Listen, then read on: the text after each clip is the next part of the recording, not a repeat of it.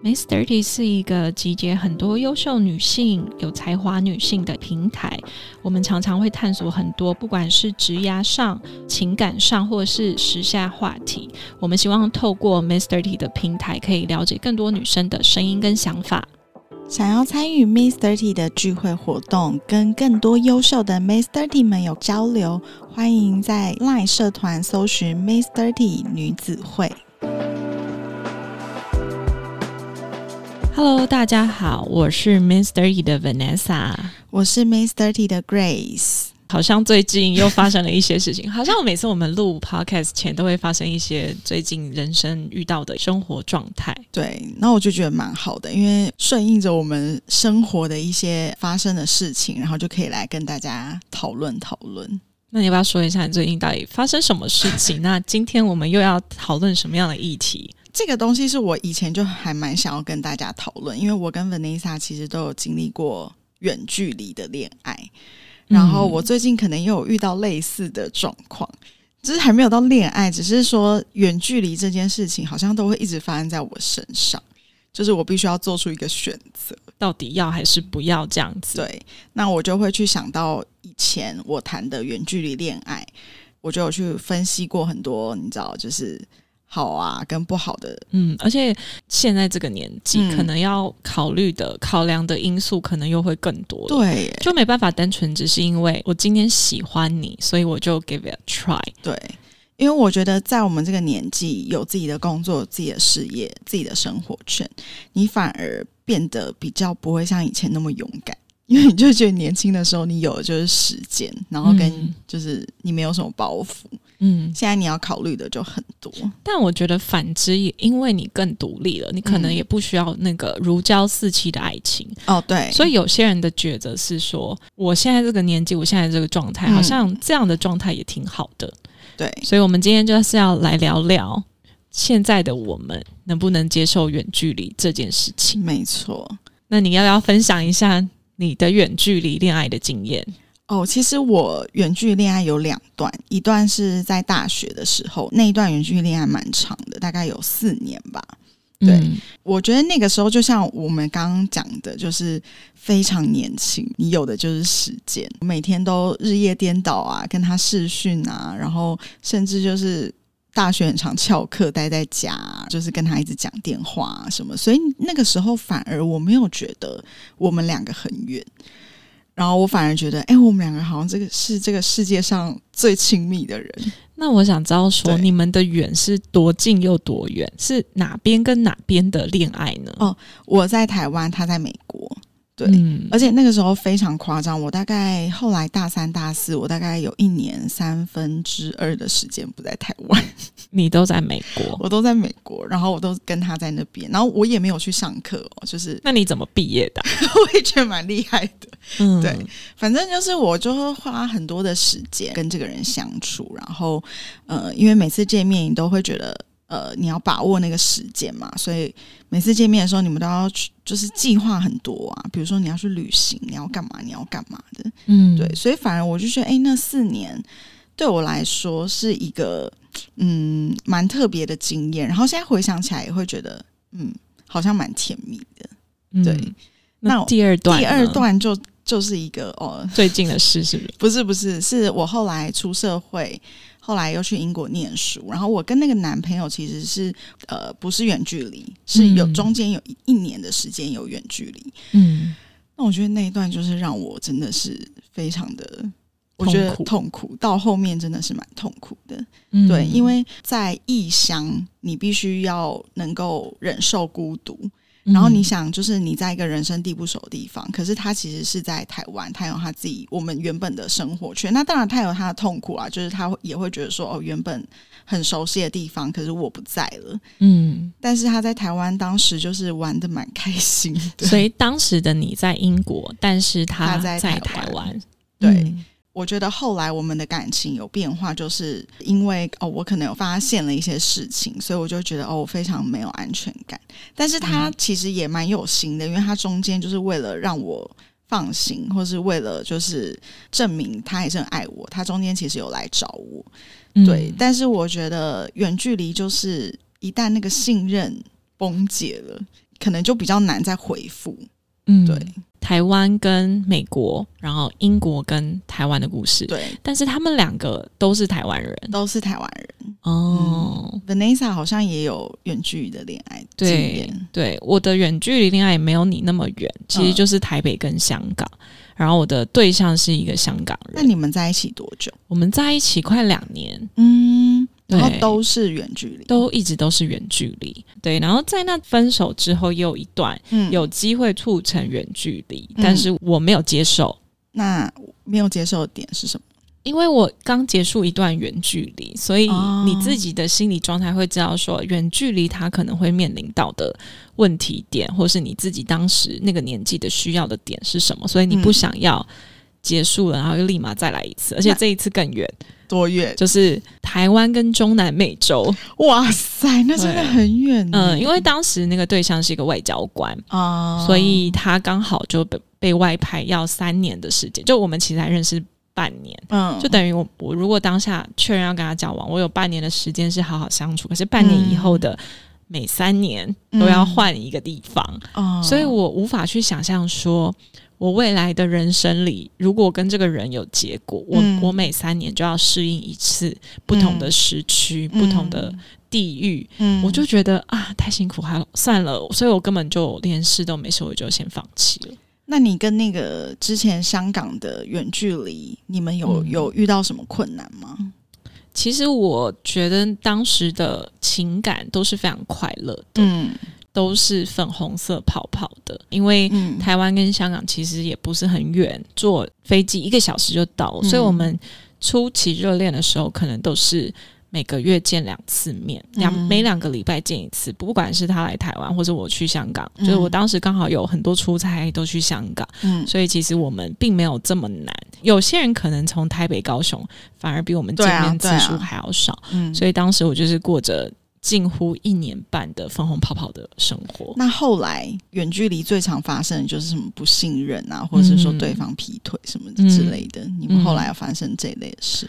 我觉得后来应该就是大家的步调不太一样了。嗯然后其实我发现远距离很容易制造一个恋爱的美感。就是我觉得远距有两种，第一个是你们本来就已经有感情基础的，嗯。就像是 Grace 你的案例，嗯你们已经有一年或两年的基础，然后才远距离。嗯，那我跟这个对象是我们、嗯、没有刚开始一刚开始可能一见钟情，就在很快速的在一起，嗯。所以你们完全没有认识彼此的基础，而且我也不认识他朋友，他也不认识我朋友，嗯。所有的感情都是建立在粉红泡泡的认知跟连接上就。是你自己幻想的那个世界里。对对对，所以我后来就发现说，其实我们最大的问题不是最后他劈腿，或者是他选择了别人，而是嗯不了解彼此。所以这是我们最大没有往下一步的一个问题。但对我来说，就是这一段感情，我并不会觉得是浪费我青春跟时间。嗯，嗯对啊，我觉得异地恋或者是远距离有它的好，它的美好。所以我现在很想问一下说因为远距离恋爱要创造那个新鲜感，跟你们两个嗯其实是让彼此感觉很贴近。你们有没有？做过什么事情，然后是让彼此觉得啊、呃很放心，或者是很可爱的那些仪式感？我们的仪式感真的是建筑在很多惊喜上面就是我们会一起相约在节日的时候一起出国玩，然后是哦很惊喜的为对方买机票。哦然后我觉得我给他的惊喜是因为我出差去香港，所以那个时候的待遇就是都是住非常好的饭店，嗯，所以那个饭店有可能就是在他公司旁边，所以他走路过来就到了，就是那一种很激情的嗯嗯。惊喜感，嗯。是我们在维持这一段关系里面还占蛮大比例的元素，哦，嗯。所以是靠着这种很 surprise，很 surprise，所以我都一直活在粉红泡泡跟云端里面。我觉得我是因为我跟那个就是我刚刚说大学那个男友交往非常久，我们必须要在日常生活中几乎二十四小时不间断的都在视讯，连睡觉都是把视讯开着。诶，那时候他是学生，他是学生，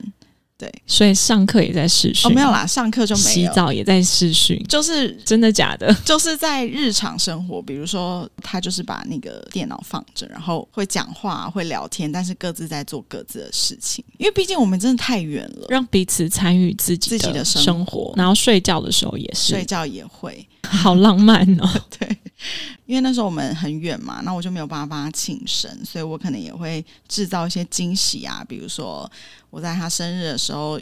在电脑的另一端帮他唱生日快乐歌啊，嗯。这种，或者是我记得有一年是我找了他所有所有的朋友录了一段给他的影片，然后我就还在那边自己剪辑啊什么的，嗯。然后我就请他朋友帮忙，就是在他跟他朋友吃完饭之后，到他朋友家，然后他帮我播了这个影片，然后给他看。嗯，就是我觉得，呃，就像你讲的，我们谈远距离恋爱，就是要不断的给对方制造一些惊喜，就是你要随时让他感受到，这个人就算我肉体不在你身边，可是我的精神跟我所做的事情都存在你我还是。很爱你。就是你要一直提醒他说：“哎、你有女朋友，你有女朋友，你有男朋友，你有男朋友。”这样子，然后我我自己会觉得，因为我在跟他谈这一段感情的时候，我们俩是很纯粹的，因为是学生时期嘛，嗯然后可能生活圈也相对单纯，嗯，所以他也会很乐意的告诉我说：“哦，他今天跟谁出去啊？他去哪里吃饭啊？”然后我几乎那时候其实没什么朋友，我的生活圈也是什么就你人生的重心对就是这个远距男友。对，所以所以那个时候的远距离，我现在想起来，大部分都是开心。当然后来就是可能步调不同了，我们就也就是分手。嗯那我后来的这个，就是我在英国的呃谈的这一段远距离，我觉得那个时候就真的比较难，因为那个嗯时候是我们彼此都已经出社会了，已经嗯有自己的生活圈了，可想而知，就是当时他是正值你知道呃爱玩的年纪，对去探索世界的时刻。没错，然后我当时一个人在英国，我们那个地方都超级无聊的，所以我的生活圈就是蛮你就会蛮依赖这个人的，对，但是你又会知道说这个人他好像，哎，怎么有一些新朋友啦？嗯，对，，然后怎么都我都不认识啊，嗯。这样，然后他可能也为了我担心，可能也就有有一些饭局，他就没有告诉我，可是就不嗯。小心被我知道了，我就会开始有很多这种不安全感。嗯，对可是我觉得，呃，我们算是这中间很努力在维系，就是嗯我们彼此的感情。比如说他三餐吃了什么，他也是会拍照给我看啊，然后嗯，就是很努力想要参与在彼此的生活当中。可是嗯我觉得我们后来会分手，真的不得不说，就是因为这一段远距离的关系。如果你们没有远距离，有可能你们有机会进入另外一个阶段吗？嗯，应该也是不会，哦，OK 对，只是加速了这个时间。OK，对，有没有哪些是你觉得远距离的好处？我觉得远距离的好处就是可以非常习惯一个人生活，嗯然后你要非常耐得住寂寞，嗯然后以及拒绝诱惑。嗯对，呃，就是谈这个远距离恋爱，我觉得我好像真的成为一个蛮独立的人，就是嗯我其实好像真的不太需要依赖另外一个人怎么样怎么样。嗯，对，所以其实你说我现在，我好像也是啊，就是有些女生她可能会很需要做什么事情有人陪伴，但我觉得其实我不太需要。但是我也是，如果我有男友的时候，我是很希望跟他一起的。嗯，可是如果今天是我一个人，其实我是蛮可以独立完成很多事情。我自己觉得远距恋爱就是有很多自己的空间啊，多到 你用不完，对啊，就是多到用不完啊，就等于你嗯一个月只要挤出两天的时间，就是陪伴彼此，所以你有太多时间去可以探索自己喜欢或不喜欢的事情。然后再来就是因为刚好我也是异地恋嘛，嗯所以我觉得异地恋的好处就是你可以。在远距的过程，或是认识他的过程里面，再重新认识了另外一个国家的深度。对，我觉得这个是一个蛮好的、好玩的地方。对因为你是台湾人，所以你对你周遭的事情已经太了解，嗯这就会失去了一些新鲜感。嗯可是如果你今天认识的是一个外籍人士，你就会开始了解那个当地的文化，甚至你们可以开车去可能香港的比较郊外的地方、嗯去走访平常不会体验到的世界。嗯所以我觉得在这两年的经历里面，我觉得我得到的是很多文化冲击的碰撞，是超级好玩的。那你有为远距离做过最疯狂的事吗？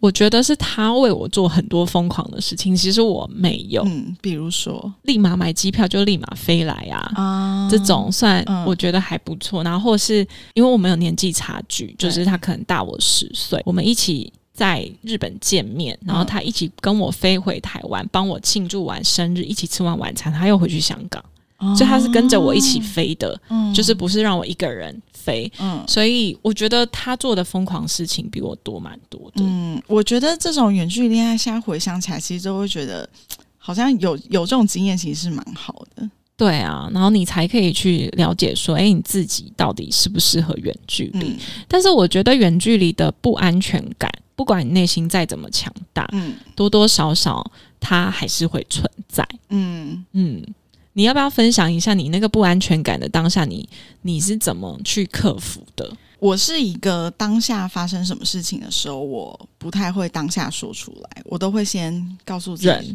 对，然后我会先告诉自己说，哦，也许是帮他找了很多借口，但是可能到最后，我就会摊开来跟他讲这件事情，嗯，然后去告诉他说，其实你做这件事情是让我非常非常没有安全感。可是我觉得我的个性是一旦让我觉得有点瑕疵，我就蛮难，你就会你就会把它丢掉是吗？我不会把它丢掉，只是我会有一个阴影。不太敢再相信这个对，人，因为比如说他上次说哦，我我跟这群人去吃饭，然后后来被我发现根本就不是。其实还有别人这样。嗯，然后如果下一次他再跟我说哦，我我是跟这一群人出去，那我就会想说，嗯，是吗？对。然后我觉得后来还发生了一些事情，是让我更加确定。就比如说，呃，后来我们有见面嘛，在台湾，因为我短暂的飞回来就相处。然后因为以前他的手机密码是我可以知道的，这样。嗯，然后我就拿了他的手机，然后我就想说，哎，那我就解锁一下，就发现哎，完全解不了锁。就是他换密码。对，，然后后来我就说，哎，你怎么换了密码？然后他就说，对啊，因为我现在需要一点隐私。他有变了。对，我就觉得他变了，然后我就说，你现在需要一点隐私，可是我们之前在一起两年，你好像都不需要啊，为什么是现在需要？嗯然后我在当下我就给他了一个选择，我就是说，嗯，如果你不把它打开的话，那我们好像就真的不用在一起了。嗯，对他就真的没有打开，那就代表他有鬼啦，对，但是我相信他应该是不是真的有怎么样，可是一定是有暧昧中，之类，或是一些一些线。讯息啦。对，那我现在想起来，就是也许我也可以不用那么冲动。其实我们后来有聊这件事情，他就说，其实他当时根本没怎样。但他心里就怪怪的，他自己先怪怪对。，然后他，但是他就是冲着一口气，就觉得说，为什么你叫我打开，我就要打开？然后我当时也是很年轻嘛，我就觉得你不打开，你就是有鬼啊！嗯，所以我们真的就在那一夜，我就彻夜搬走，然后我们就分手。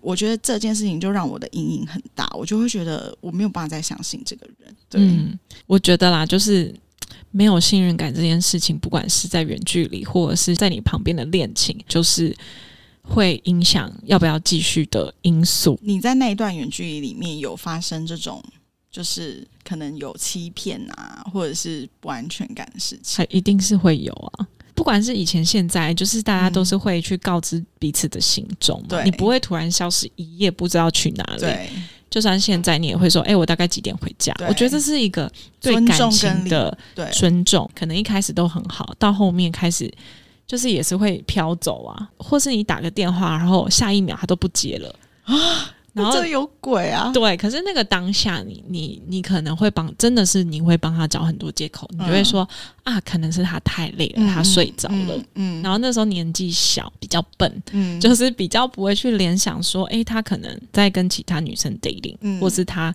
等下讲完这通电话，可能跑出去玩了。嗯我觉得这都没关系，但是你就是告诉我说，你爱上别人了，嗯或是你现在人生的决定，他你不想要再继续这一段远距关系了。其实我觉得成年人都可以理解，就但你不要就是做一些小动作，然后去隐藏你要做的坏事。嗯我觉得这个是我比较会不能接受的地方。那这个不好的结果会影响到你之后的一个后遗症。嗯，我觉得这个结果就是让我更相信我自己的第六感。我因为也要发生事情的欸时候，其实人的第六感都蛮准确的。没。错，你的心如果是稳的，你觉得你整个人都很安定，然后你也很相信他说的每一句话。嗯嗯但是当有一些蛛丝马迹的时候，你的心就是好像悬空在半空中，就飘飘的，你觉得到底哪里怪，所以你就开始怀疑东怀疑西啊，你很不安心，。而且我觉得除了相信自己的第六感，我更佩服我自己那个侦探的能力。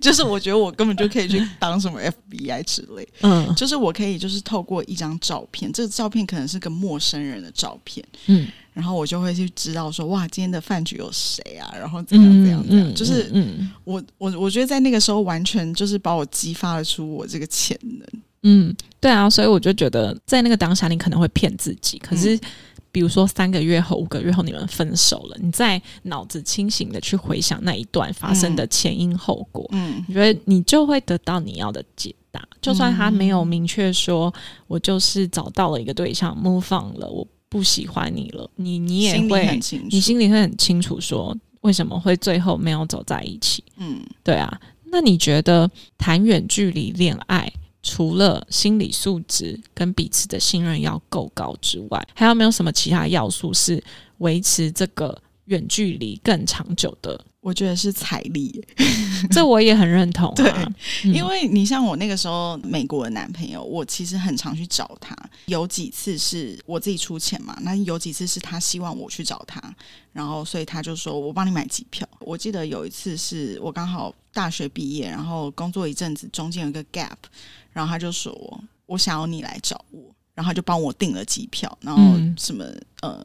就是我那时候也没什么钱嘛，因为刚出社会，然后他就是让我在那边生活，所以我觉得最重要的是财力。就是如果你真的没有这个财力，你真的是不要做这个选择，对我觉得真的很难维持，要不然自己会变超穷。对、啊，然后，要不然就是你们很久很久才能见一次面。没错没错，就是我觉得金钱不得不说在这个远距离恋爱里面占蛮重要的因素。对，更何况嗯你如果今天想要送什么惊喜过去，对，你没有一点钱，你怎么做啊？对，这这一切都是需要钱的。，对，所以我觉得远距离的对很重要的条件，除了刚刚讲的那一些之外，嗯，我觉得金钱的厚度是也蛮重要的。对，以你现在的状态，嗯你觉得你会再选择远距离恋爱吗？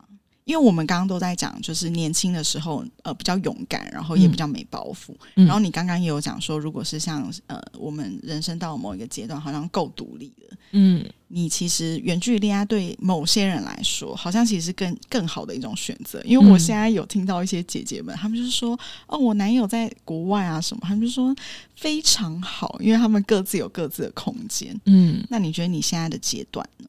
我现在阶段我需要的是短暂的远距离，嗯，就是我需要距离，嗯。可是那个距离是短暂的，比如说他可能去三个月。他就回来了，哦，就是有一个目标的，不是对遥遥无期，不是不是没有目标的，不知道还要住到什么时候，嗯。然后不知道我们要分开多久。我思考了一下，我希望那个距离是短暂的离别，是这个三个月你去那个国家生活哦，然后我我可能自己在这边，我们的 base 是已经够理解彼此，我们有可能住在一起，我们嗯我们的感情是很稳定的，嗯。但是你可能短暂的离开，嗯，我想要的是这个，对，OK，很明确吧？嗯，那你嘞？我其实有一阵子觉得哦，远距离好像 OK，因为我们现在都已经蛮成熟的。嗯可是其实我后来仔细的想一想，我觉得我自己是一个蛮需要有伙伴的人。嗯，对，就不管今天这个伙伴是工作上或者什么，就是我觉得我是需要一个 life partner 的人，所以我还是会希望有一个人，他可以就是在我身可是我们现在的生活形态，就是有的时候我们在工作，或是我们要就是有自己私下生活的时候，又太投入。如果在这个时候，我就我其实蛮不喜欢别人来打扰我的，嗯或是我不喜欢这个人来打乱我的脚步。嗯对所以我现在呃，我不我不太敢说我自己有没有办法做远距离，因为我现在目前就是也在思考这个问题，就是今天如果有一个人他需要跟我谈远距离恋爱，或是我觉得这个人什么条件一切都很好，嗯。可是就是差在我们必须要谈远距离，我好像就会嗯有一点犹豫，嗯，嗯。你你有思考好你下一步会怎么做了吗？嗯，我觉得是观察这个对象值不值得我为了他就这样 travel，或者是怎么样。你们的这个远距离是暂时的，还是你做的这个抉择？这个远距离是你必须可能要到另外一个地方生活的？哦，我一定是不会到另外一个地方生活。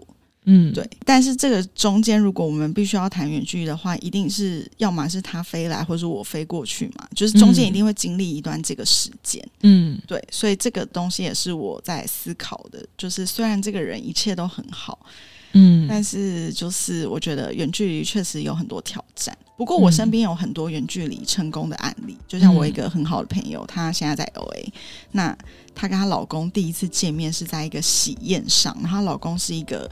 Typically 的美国人，就是从小真的就是在美国长大，然后好像过没几天奶就要回去了吧。嗯，然后我朋友就很摆明跟他讲说，我是不可能谈远距离恋爱的，而且我也不可能就是放弃我现在这边的生活跟工作，然后跟你一起到美国。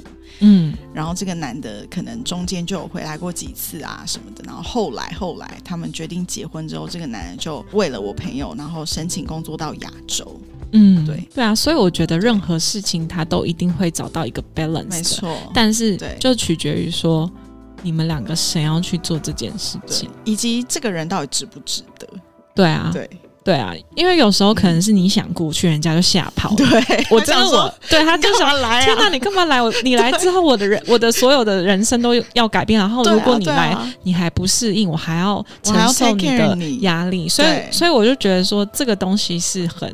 微妙的，是你们两个要有共同的共识，才能从泡泡里到下一个阶段去。对，所以我现在都觉得说，先不用想这么多，就是先试着相处看看。如果如果 OK 的话，就 OK；那不 OK，我觉得那就是没关系，就是命运的安排。好哦，那我们就祝福 Grace 赶快找到他那个心理的平衡点。OK，好。如果大家有什么正在经历远距离，或是在犹豫是否要远距离的人，你们有什么任何心里面的疑难杂症，都可以欢迎留言告诉 Mr. D。没错，我们下次见喽，拜拜，拜拜。